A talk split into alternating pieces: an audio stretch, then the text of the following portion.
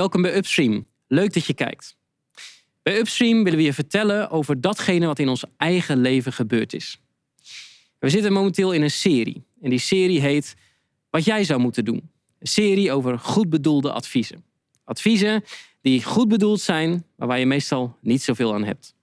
Laten we snel gaan kijken.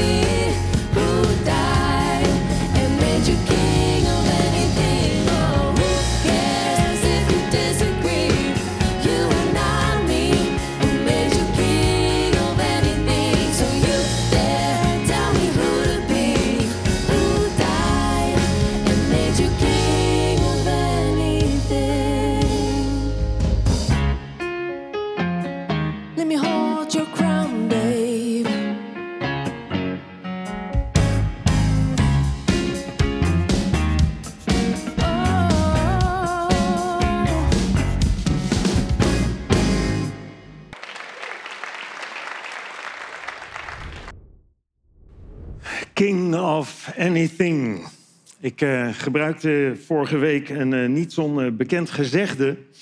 Aangeboden diensten of aangeboden adviezen zijn zelden aangenaam. Nou, daar gaat dit nummer eigenlijk over. Een heleboel adviezen. Er zitten ontzettend veel thema's in dit nummer, als je goed hebt geluisterd. Dit nummer gaat over een man die slecht kan luisteren. Uh, misschien is dat een synoniem van elkaar, dat weet ik niet. Mannen die slecht kunnen luisteren. En uh, alles over haar denkt te weten als ze in gesprek zijn. De wijsheid van de wereld in pacht denkt te hebben. En op basis daarvan haar lastig valt met ongevraagde oordelen en ongevraagde adviezen. Nou, onderdeel van het gesprek zou kunnen zijn de uitspraak: Weet je wat jij moet doen als ongevraagd advies? En dat is ook de titel van onze zevendelige serie waar we vorige week mee zijn begonnen. Op de flyer hadden we deze tekst gezet. Zit je met een probleem, dan is er altijd wel iemand met een goed advies. Weet je wat jij moet doen? Zo begint het vaak. Iedereen heeft al een gouden tip. De sleutel tot de oplossing voor jouw probleem. Maar wat werkt nu echt? Hoe vind je de weg nog in het bos van adviezen? Deze serie staan we stil bij verschillende goed bedoelde adviezen over het huwelijk, opvoeding, het leven in een samengesteld gezin, over knellende familiebanden, financiële problemen enzovoort. Nou, bij een van die delen op de flyer heb je zien staan het advies om meer water te drinken. Wat je moet doen bij gezondheidsproblemen. Nou, dat zou maar zo een advies kunnen zijn van iemand. Als jij wat met iemand in gesprek bent en zegt... joh, ja, ik, ik heb dit of ik heb daar last van, of zus of zo. Joh, je moet meer water drinken. Nou, dat advies hebben we niet maar zo verzonnen. Want dat advies is een hele hype geweest. En misschien nu af en toe komt dat nog op. Deze Iraanse arts, dokter, ik eh, noem hem maar even voor het gemak Batman. Daar begint zijn naam mee, hè? de rest moet je er maar even zelf bij bedenken. Eh, die schreef een boek met de titel Water. En als ondertitel had hij staan het goedkoopste medicijn voor je gezondheid. Voor genezing en voor je leven. Je bent niet ziek, je hebt dorst. Nou, dat was wat deze arts beweerde. Water is het medicijn in zijn boek tegen ongeveer alles, ter voorkoming van ongeveer alles. Je voorkomt er volgens hem ziektes mee, je geneest van ziekte, het gaat veroudering tegen en uh, je valt af zonder dieet. Nou, wat wil je nog meer en dat eenvoudigweg door het drinken van water. Nou, natuurlijk is water belangrijk en ook niet alles wat hij schrijft is onzin, maar hij slaat wel volkomen door. En daarom kreeg hij, en ik denk terecht, heel veel kritiek ook vanuit de medische wereld. Nou, zijn financiële middelen zijn in ieder geval nooit opgedroogd ten gevolge van zijn boek Water, want het boek werd een internationale bestseller. Er zijn miljoenen exemplaren van verkocht en nog steeds wordt het boek verkocht. En waarom? Hoe kan dat? Als er misschien maar een klein stukje waarheid in zit, maar vooral heel veel ehm, ja, onwaarheden. Nou, waarom verkoopt uh, dat goed of waarom kopen we dat? Omdat we graag willen dat waar is wat het boek beweert. En zeker als je in eerste instantie wordt meegenomen in iets wat soms wel verifieerbaar waar is, en geleidelijk wordt meegenomen in dingen die onwaar zijn, ja, dan laten we ons daar toch vaak in meenemen. En ja, op die gronden worden de meeste zelfhulpboeken verkocht. er wordt iets aangesproken wat een heleboel mensen altijd wel hebben. En of het nou zuurbranden is, of, uh, of dat je jezelf te dik vindt, of wat dan ook. En als er dan weer zo'n boek komt, vooral als het heel gemakkelijk gaat, dan zouden eigenlijk alle alarmbellen moeten gaan rinkelen. Maar we kopen het toch. Nou, Batman zelf is in 2004 eh, op 73-jarige leeftijd overleden. Ik had verwacht dat hij eh, verdronken zou zijn. Maar dat is niet het geval. Hij is overleden aan een longontsteking. Dus water lost niet alles op. Zijn testament stond op papier met een watermerk. Um, oh nee, heb ik zelf verzonnen. Ja. Ehm, ik zei net dat het eh, verschijnen van allerlei boeken over hoe we gezondheidsproblemen het hoofd kunnen bieden, ehm, ja, hoe die goed verkocht worden. En dat is heel logisch, want we kampen vrij intensief en veel met gezondheidsproblemen deze tijd. En soms heb je geheel buiten je schuld problemen met je gezondheid gekregen. Dat kan natuurlijk. Maar veel vaker zijn we er ook zelf de oorzaak van. We zorgen soms beter voor onze auto uh, dan voor ons lichaam. en we beter voor ons uiterlijk dan voor ons innerlijk, voor ons gestel. En waar heb ik het dan over? Nou, een aantal dingen zijn heel voor de hand liggend. Roken bijvoorbeeld. Steeds minder mensen in Nederland roken, maar nog steeds wel 20 procent, ruim 20 procent en ook veel jongeren daarbij. Um, een andere oorzaak is overmatig alcoholgebruik. Het Trimbos Instituut geeft aan dat 7,3 procent van de Nederlanders overmatig alcohol gebruikt en 8,3 procent zware drinker zijn. Dat zijn natuurlijk forse aantallen. Dan heb je natuurlijk de verdovende middelen, die ook sterker in opkomst zijn. Vooral ook eh, de recreatieve drugs, zoals ze worden genoemd. Hè. De pillen bij feesten, maar ook de joints en al dat soort dingen... die natuurlijk ook allemaal hun bijeffecten kunnen hebben. Te veel of te slecht eten is natuurlijk een duidelijke reden. Stress hè, is niet goed voor je gezondheid, kan een goede reden zijn voor uh, um, gezondheidsproblemen. En ook een aantal dingen die we niet doen kunnen tot problemen leiden. Hè. Te weinig bewegen, te weinig drinken, te weinig rust, te weinig slaap. Het kan allemaal een rol spelen in gezondheidsproblemen. Nu zou je kunnen zeggen, ja, so what?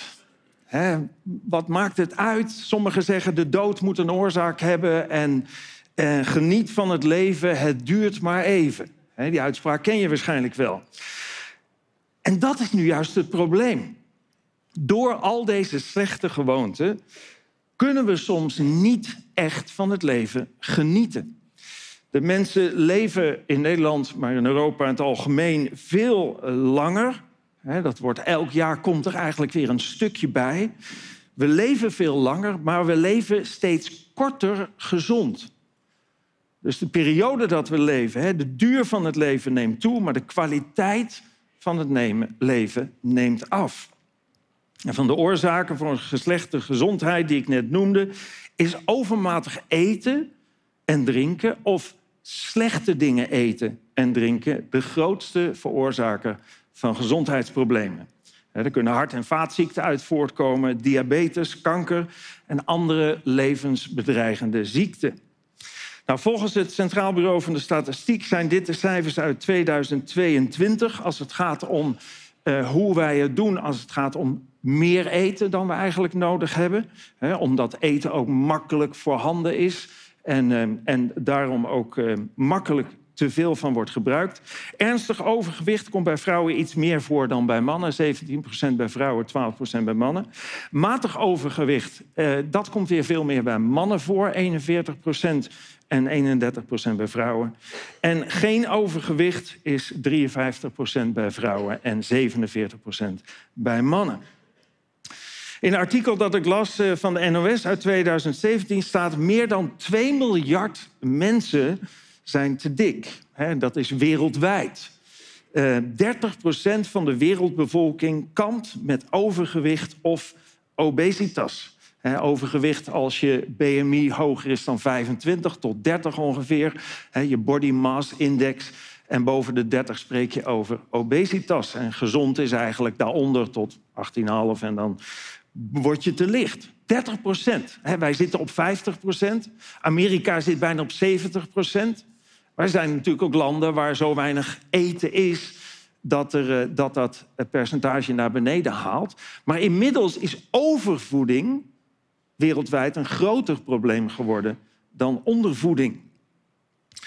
2,2 miljard volwassenen en kinderen hebben gezondheidsproblemen doordat ze te dik zijn. Dat zijn er twee keer zoveel als in 1980.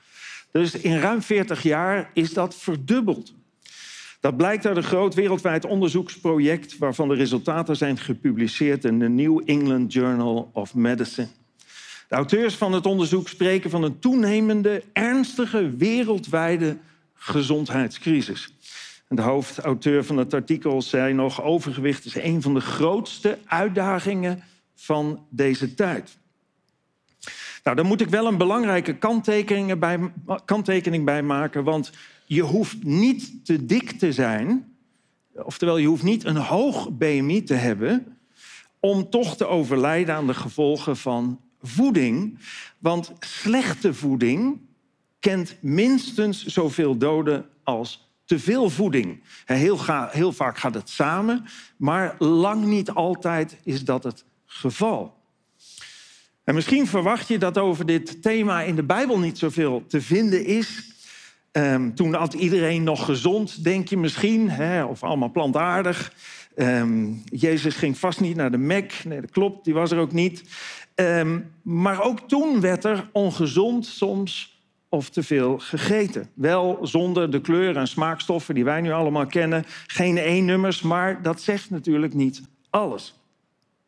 Om die reden vind je daar ook over voeding juist wel dingen in de Bijbel. De wijze koning Salomo schrijft: bedwing je gulzigheid. Dat is een woord wat in de Bijbel wel eens gebruikt wordt om aan te geven van het meer tot je nemen dan nodig is voor, je, voor een goede gezondheid. Bedwing je gulzigheid, ook al houd je van een goede maaltijd. In het eh, deuterocanonieke boek Sirach, dat is een, een bijbelboek wat wel in de katholieke bijbel voorkomt, maar niet in de protestantse bijbel. Daar staat, wees in genietingen nooit overdadig. Er staat niet dat je niet mag genieten, maar wees er niet overdadig in. En ga je niet aan lekkernijen te buiten. Want van veel eten komt ziekte en overdaad leidt tot onpasselijkheid. Oftewel, daar heb je last van om verschillende redenen. Dit is van 200 voor Christus, dit boek geschreven. Dus toen was dat al heel helder, dat, die dat verband tussen gezondheid en voeding. Door overdaad zijn velen gestorven, staat er, maar wie oppast, verlengt zijn leven. Het heeft een levensverlengend effect. Nou, in onze tijd speelt vraatzucht ook een rol, eh, maar meer misschien nog geldzucht. En dan niet geldzucht van ons als consument, maar geldzucht van de fabrikant. De Amerikaanse voedingsdeskundige door, uh, Dr. Gordon Tesler zegt... veel van onze voedingsmiddelen die we eten... voedingsmiddelen tussen aanhalingstekens... bevatten kunstmatige kleur en smaakstoffen... en de voedingswaarde is tot nul gedaald. Dit verkeerde voedsel kan uw smaakpapillen misschien voor de gek houden, maar het voldoet niet aan de behoeften van uw lichaam. Bewerkte voedingsmiddelen zijn slechts een goedkope imitatie vol geraffineerde suiker, smerig vet, synthetische vitamine en lucht. Dit levendloze junkfood met lege calorieën is de belangrijkste oorzaak van kanker, hartziekte, diabetes, artritis en zwaarlijvigheid. Nou, hij schreef daar een boek over. Dat heet Het Genesis Dieet. Het is eigenlijk helemaal geen dieet, maar een handvat eigenlijk vanuit Bijbels perspectief om gezond te eten. En dat heeft hij ook erbij gezet, Bijbelse gedachten over voeding.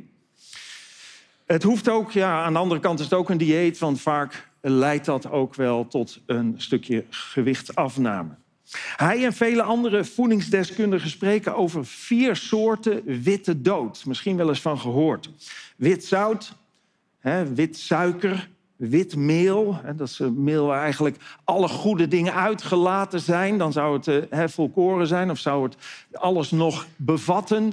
Uh, wat origineel uit de natuur voortkomt, maar dat is allemaal weggegooid. En wit meel houden we over, omdat we dat lekkerder vinden. En wit vet, allemaal ongezonde voedingsstoffen. Zeker Michael Moss, onderzoeksjournalist van de New York Times, schreef daar een heel boek over: hè, zout, suiker en vet. een heel interessant interview is van hem nog te vinden op internet. Ehm, gesprek op 24 heet het programma van de VPRO, 18 november 2013. Waar hij heel uitgebreid ingaat op wat hij allemaal als onderzoeksjournalist ontdekte bij ehm, de producenten van voedsel. En hij ontdekte vaak ook dat mensen hun eigen voedingsmiddelen, voeding die ze produceerden, niet aten. En daar hadden ze een goede reden voor. Nou, naast deze vier stoffen zit er in voeding allerlei toevoegingen. Zogenaamde additieven, daar is tegenwoordig ook wel wat meer aandacht voor. Ehm, die worden erin gestopt om enerzijds meer winst te maken vanuit de voedingsmiddelenindustrie. Producten goedkoper en aantrekkelijker te maken. Dat is heel jammer eigenlijk en verdrietig. Maar als je weinig te besteden hebt, loop je een groter risico dat je slechte producten eet. Ehm, dat doen ze ook om producten op een goedkope manier smaakvoller te maken. Producten houdbaarder te maken. En soms om producten verslavender te maken. Als je afvraagt waarom je die zak chips iedere keer na een paar handjes dicht doet, maar daarna toch weer open, tot je hem uiteindelijk leeg in de prullenbak gooit. Ook dat komt in dat interview voorbij. En als er op producten staat bepaalde uitspraken als geen vet of zonder suiker, nou, dan moet je helemaal oppassen, want dan zit er meestal iets in wat nog veel slechter is dan wat ze eruit hebben gelaten. Het zijn allemaal verkooptactieken om, uh, om ons, omdat we bewust zijn van hey, suiker is misschien eens goed of vet is misschien eens goed. Nou, dan zetten ze erop, dat zit er niet in, maar wat er wel in zit is nog veel erger. Fabrikanten van levensmiddelen, de goede dagen laten uiteraard, hebben soms meer oog voor wat hun portemonnee ermee wint dan wat ons lichaam ermee wint. En hebben meer oog voor de houdbaarheid van het product dan de houdbaarheid van ons als mens. Meer dan de helft van wat er in de supermarkt te koop is, zou eigenlijk geen onderdeel moeten zijn van onze voedselketen.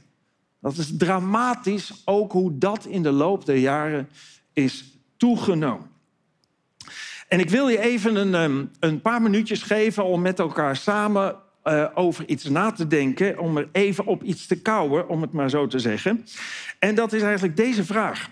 Realiseer je deze dingen die je net hoorde, over die additieven, over slechte voeding, over dat je niet dik hoeft te zijn om ongezond te zijn en al dat soort dingen. Realiseer je deze dingen? Denk je wel eens over na? En misschien belangrijker nog, ben je bewust bezig met hoeveel je eet en wat je eet? Heb het daar even een paar minuutjes met elkaar over. Kom ik zo bij je terug.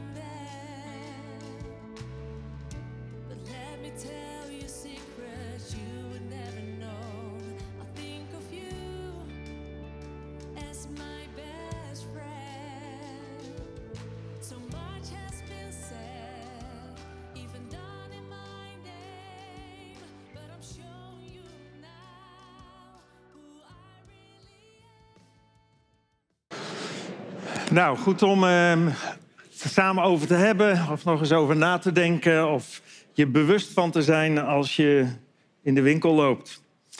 Ja, ik zei net al dat problemen eh, niet alleen zijn met mensen die te veel eten of met als je zelf te veel eet, maar vooral wanneer je verkeerde dingen eet. Dingen eten die eigenlijk niet in je voedselketen zouden moeten zitten... en eigenlijk waar je lichaam niet zo goed mee uit de voeten kan. Nou, als God echt bestaat en als hij de mens inderdaad heeft gemaakt... wat ik geloof, ehm, dat zal je niet verbazen... maar dan is het ook logisch dat er in de Bijbel wel wat dingen over voeding worden gezegd. En dat is ook zeker het geval. En niet alleen, ehm, alle, eh, eh, niet alleen over ja, hoeveel je eet, wat net al voorbij kwam, maar ook wat je eet. Niet alle adviezen zul je misschien blij mee zijn. En ja, je hoeft er ook helemaal niks mee. Eh, leg gewoon naast je neer en neem het voor kennisgeving aan wat je wilt.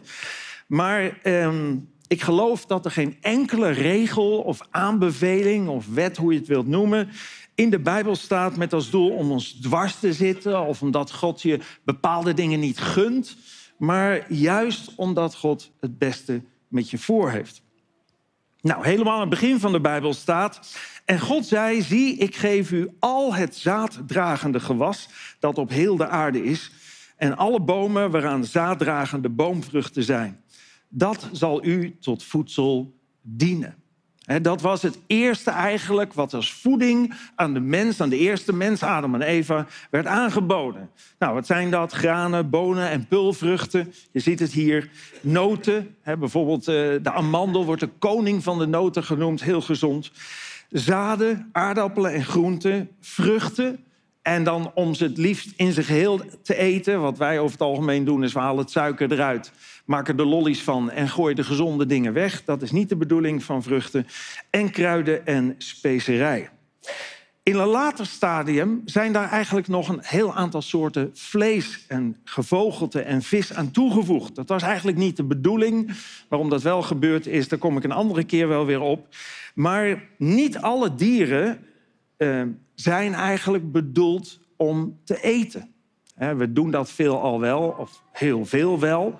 Um, maar vanuit Bijbels perspectief is dat niet het geval en dat zou maar zo een reden kunnen hebben. Niet aselectief, dat God zegt, nou, uh, die dingen niet en die wel. Waarom? Nou, gewoon dat ik de baas ben en ik bepaal dat. Nee, daar zit een diepere gedachte achter.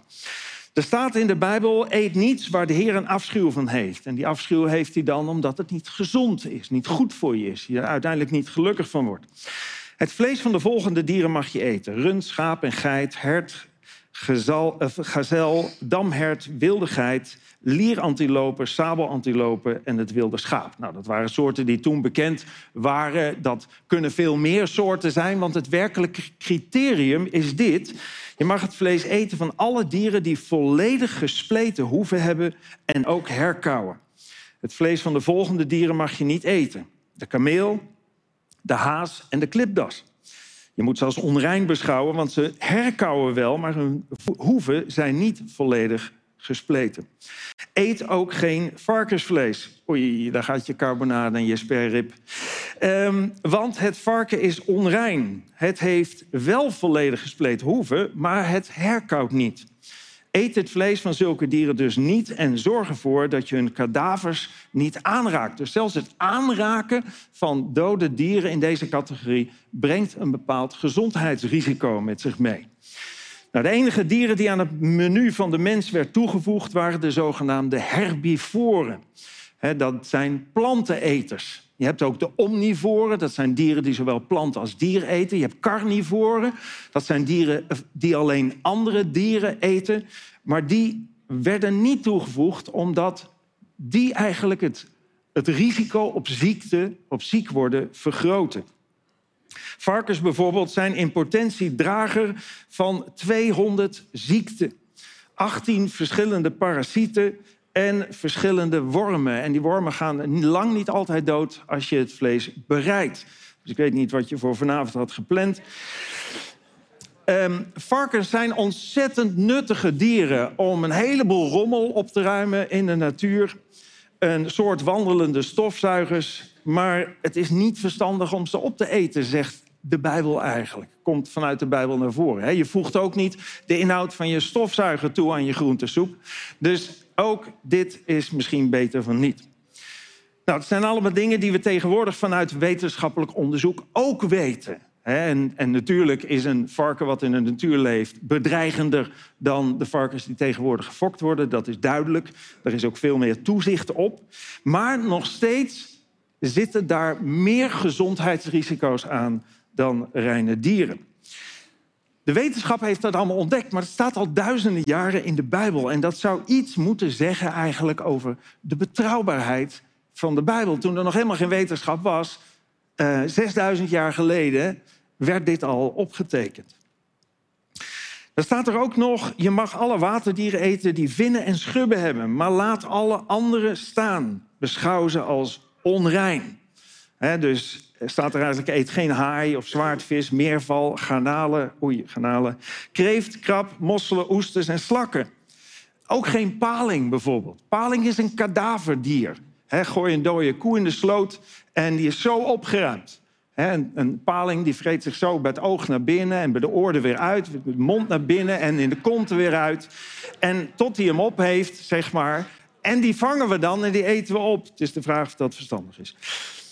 Oesters en mosselen, dat zijn waterzuiveraars. Filters eigenlijk, waterfilters. Die filteren alle rommel uit, de water, ook, uit het water, ook heel veel afval. En wij slurpen ze rauw naar binnen, inclusief hun volledige spijsverteringskanaal. Het is alsof je het filter van je zwembad of van je aquarium opeet. Ja. Ook onder vogels vallen de vleeseters af. Voor het Bijbels menu hè, eh, blijven eigenlijk alleen de kip, kalkoen, de eend en de kwartel bijvoorbeeld over. Hè. Dat zijn geen eh, carnivoren, die eten geen andere levende dieren. En eh, die kunnen. Nou, er is nog meer dan voldoende keuze eigenlijk onder de minder risicovolle dieren. En eh, ik eet zelf al heel wat jaren voornamelijk vegetarisch. Ik eet best wel eens kip, maar dan alleen vegetarische kip. Dat is kip die alleen groente heeft gegeten. Ehm, maar voornamelijk vegetarisch en het is eigenlijk heerlijk. Ik geniet er enorm van. Natuurlijk weet God ook dat dierlijk vet slecht is. Vandaar dat dit in de Bijbel staat. Je moet op het altaar als een brandoffer aan de Heer, een soort barbecue zou je kunnen zeggen, het volgende offeren. Het vet dat de ingewanden bedekt, de twee nieren met het lendevet eraan en het aanhangsel van de lever. Dit brandoffer zal aangenaam zijn voor de Heer. En dat begrijp ik ook, want het ruikt heerlijk als je vet op de barbecue hebt liggen. Al het vet is van de Heer. Dit is een eeuwige wet, was voor het volk Israël, voor het hele land en alle geslachten. U mag absoluut geen vet of bloed eten. Nou, dat wat al uh, zo lang in de Bijbel staat, zei ik al, blijkt uit, vanuit wetenschappelijk onderzoek ook echt, um, het blijkt ook echt de risicodieren te zijn als het gaat om het krijgen van ziekte. Dit is wat God 2700 jaar geleden zei eh, via de profeet Jezaja. Waarom geld uitgeven aan brood dat geen brood is? Waarom moeite doen voor iets dat niet bevredigen kan? Schenk aandacht aan mijn woorden. Eet wat voedzaam is. Geniet ervan met volle teugen. Nou, dit zou zo een tekst kunnen zijn natuurlijk die ook iets zegt over eet het gezonde en laat het ongezonde staan. Maar deze tekst spreekt eigenlijk niet over voeding in deze zin. In de context heeft het niets met voedsel te maken.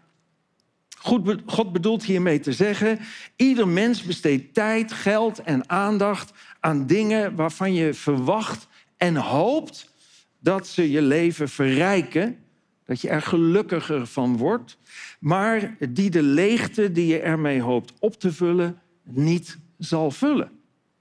En zoals je je maag kunt, uh, niet kunt vullen met lege calorieën, met brood dat geen brood is, zoals in deze tekst staat, zo kun je je ziel ook niet vullen met dingen die eigenlijk leeg zijn. Die wel een tijdelijke oplossing bieden voor misschien de leegte die we ervaren, maar niet echt. Want ons grootste probleem is niet ons lichamelijke gezondheid volgens de Bijbel, maar onze geestelijke gezondheid. God spreekt hier over een leegte die is ontstaan doordat wij ons als mensen van Hem, van God, hebben afgekeerd. Dat we ons hebben laten verleiden om niet meer in Hem, in God te geloven. en onze eigen weg zijn gegaan. Dat laat een leegte in de mens achter. Dat veroorzaakt een honger, een zielshonger, zou je kunnen zeggen, die we proberen te in te vullen op van allerlei manieren, soms ook met eten, maar het vult ons niet. Het laat een leegte in ons achter en die leegte, ja, daarin zoeken we toch weer die geluksmomenten. En, en, en eten, ik zei het net al, vooral ook emo-eten, hè, emotioneel eten. Dat, dat we misschien doen, misschien onbewust, dat doen we heel vaak om ons goed te voelen. Om iets van die zielshonger te vullen. Maar het vult wel misschien een lege maag, maar je ziel niet, je ziel niet of maar tijdelijk. En uiteindelijk brengt het alleen maar schade toe. Jezus gebruikte ook eten en drinken als beeld van dat waar de mens ten diepste behoefte aan heeft. En dat is geluk. En het ervaren van echte liefde. Het ervaren van rust en vrede en hoop. En dat is, zo zegt Jezus, alleen te vinden bij Hem. Alleen via Hem is het mogelijk om in relatie te komen met God. En verbonden te raken met dat wat je zielsmaag echt vult. Met echte liefde. Met hoop, met vrede en met rust. Jezus zei, ik ben het brood dat leven geeft. Wie bij mij komt, zal nooit meer honger krijgen. Wie in mij gelooft, zal nooit meer dorst krijgen. Natuurlijk allemaal niet letterlijk, maar overdrachtelijk, geestelijk bedoeld. Die zielshonger, die zal gevuld worden. Vandaar ook dat Jezus zegt, kom naar mij als je vermoeid bent en onder lasten gebukt gaat. Dan zal ik je rust geven. Neem mijn juk op je en leer van mij. kom bij mij in de leer. De dingen die in de Bijbel staan zijn niet altijd aantrekkelijk om te doen, niet altijd makkelijk om te doen, maar is wel datgene, zo heb ik het in mijn eigen leven ook ervaren, wat je ten diepste gelukkig maakt en wat je zelfs perspectief geeft over de grens van de dood heen. Neem mijn juk op je en leer van mij, want ik ben zachtmoedig, zegt Jezus, en nederig van hart. Dan zul je werkelijk rust vinden. Want mijn juk is zacht en mijn last is licht. En of dat waar is, dat kun je allemaal, alleen maar zelf gaan ontdekken. En hopelijk zul je eens kunnen beamen wat in de tekst van het volgende nummer voorbij komt. Koning van mijn hart. Uh, maar voordat we dat gaan doen, um, ja, wil ik een gedichtje met je delen wat ik zojuist geschreven heb. Uh, en wat gaat over ja, de ideeën die in me opkomen als ik, uh, toen ik naar Peter luisterde. Het heet Ver voor de kiloknaller. Ver voor de kiloknaller. En ver voor de legbatterij. Ver voor drie kipnuggets voor een euro. En ver voor biologisch en het scharrelei. Ver voor de wetenschap ontdekkingen deed over ons eten. Waren al die dingen al lang bekend zonder dat we het exact konden meten. Want los waar je woont in de tijd zijn de waarheden van het leven al vanaf de oorsprong te ontdekken, al aan het begin aan ons gegeven. Want ook al neemt de kennis toe, het EQ is stabiel door de tijd. De Griekse filosofen, Joden en Romeinen hadden echt niet minder wijsheid. Vroeger ontwikkelde de levenswijsheid zich eerst heel lang ongeschreven, tot uiteindelijk alleen in een boek werd opgenomen wat beproefd was door het echte leven. De Bijbel is een boek, maar er zijn er vandaag eindeloos veel van. Dus waarom zou dat ene boek dan de waarheid in pacht hebben dan? Nou, de Bijbel overleefde de eeuwen en werd de hoeksteen van het Westen. Blijkbaar was het van alle boeken minimaal een van de beste. Maar die primitieve verhalen dan, zijn dat geen verzonnen mythes? Over bovennatuurlijke figuren en onbegrijpelijke rites? Dat lijkt misschien het geval, maar alleen op het eerste gezicht. Want als je erin gaat verdiepen, wordt opeens je hart pijnlijk verlicht. Wordt duidelijk dat ik, net als Kain, mijn woede steeds weer opkrop. En dat ik net als Adam, na fouten, me snel verstop. Dat ik net als koning David me schuldig maak aan allerlei vormen van moord en overspel. En dat ook ik doelloos door de woestijn kan dwalen, net als het volk Israël.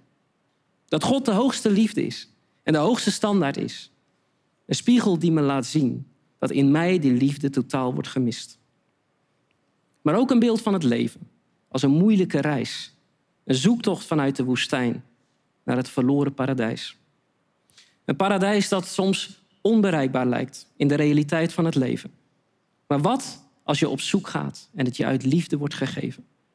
Door een man die uit liefde naar deze wereld kwam. Voor de Grieken, Joden en Romeinen. Maar geslacht werd als een onschuldig lam.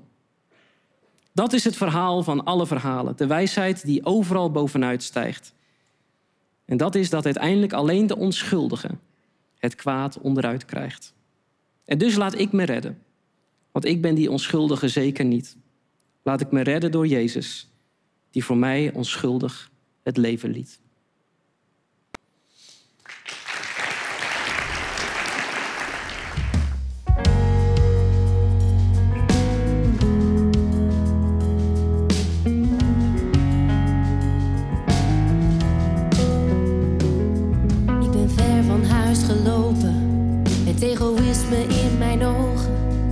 Weg naar vrijheid en het hoogste geluk. Maar ik kom tot de conclusie: deze weg is een illusie. Want de wolven maken te veel stuk.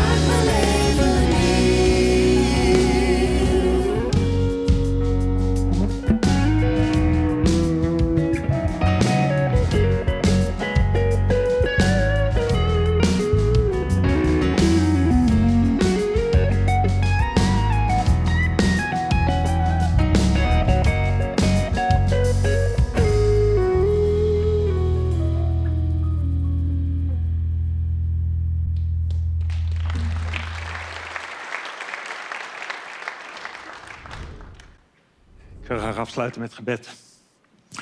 Dank u wel, Heere God, dat u een God van liefde bent. Zo ervaar ik u iedere dag. Heer, dat u het verlangen heeft om ons leven te verrijken, geestelijk te verrijken.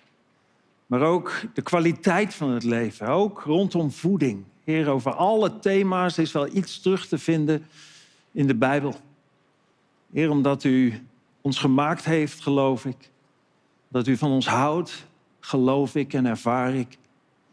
Heer, en u kent ons allemaal, hoofd voor hoofd, zoals we hier zitten. U weet precies wat we nodig hebben. Heer, ik wil u zo bidden of u ons hart wilt aanraken. En misschien staan we ver bij u vandaan. We hebben helemaal niks met de Bijbel of met u, met Jezus, met kerk of kerkmensen. Heer, ik wil u bidden dat er ja, toch een nieuw stukje nieuwsgierigheid mag zijn opgewekt. Heer, dat ehm, ja, u niet een God van veraf bent, een God bent van veel eisen, een boze God, maar een liefdevolle Vader die van ons houdt en het goede met ons voor heeft. Heer, en ik wil u zo bidden of we door alles heen iets van die liefde hebben mogen proeven. Heer, en dat we daarvan uit misschien op zoek willen gaan. Want u zegt, wie mij zoekt, zal mij vinden. Heer, dank u wel dat u de dingen aanreikt. Heer, en dat ondanks onze fouten en tekortkomingen, Heer, u alles heeft gedaan om die relatie tussen u en ons te herstellen. Dat uw zoon, de Heer Jezus Christus, naar deze wereld kwam en uiteindelijk met zijn eigen leven betaalde voor onze fouten en tekortkomingen. En het daardoor mogelijk maakt dat we opnieuw met u verbonden kunnen zijn. Heer, dank u wel voor alles wat u geeft. In Jezus' naam. Amen. Ja, dan zijn we alweer aan het einde gekomen. We gaan zo nog luisteren naar uh, één mooi nummer. Maar er zijn nog een paar dingen die ik tegen je wil zeggen. Het eerste is dat je misschien wilt napraten over alles wat er voorbij is gekomen. Dat kan. Er zijn verschillende mogelijkheden via onze website www.upstream.café. Maar misschien zit er ook wel een Upstream café bij jou in de buurt. Dat is een plek waar je samen met andere mensen deze video's kunt bekijken en daarover door kunt praten. Kijk eh, op onze website voor een actueel overzicht van alle Upstream cafés. En tenslotte zijn er nog veel meer video's, dus neem gerust een kijkje. Voor nu, tot ziens bij Upstream. Zullen we gaan staan? Ik denk dat een aantal van jullie hem wel kennen. Doe lekker mee.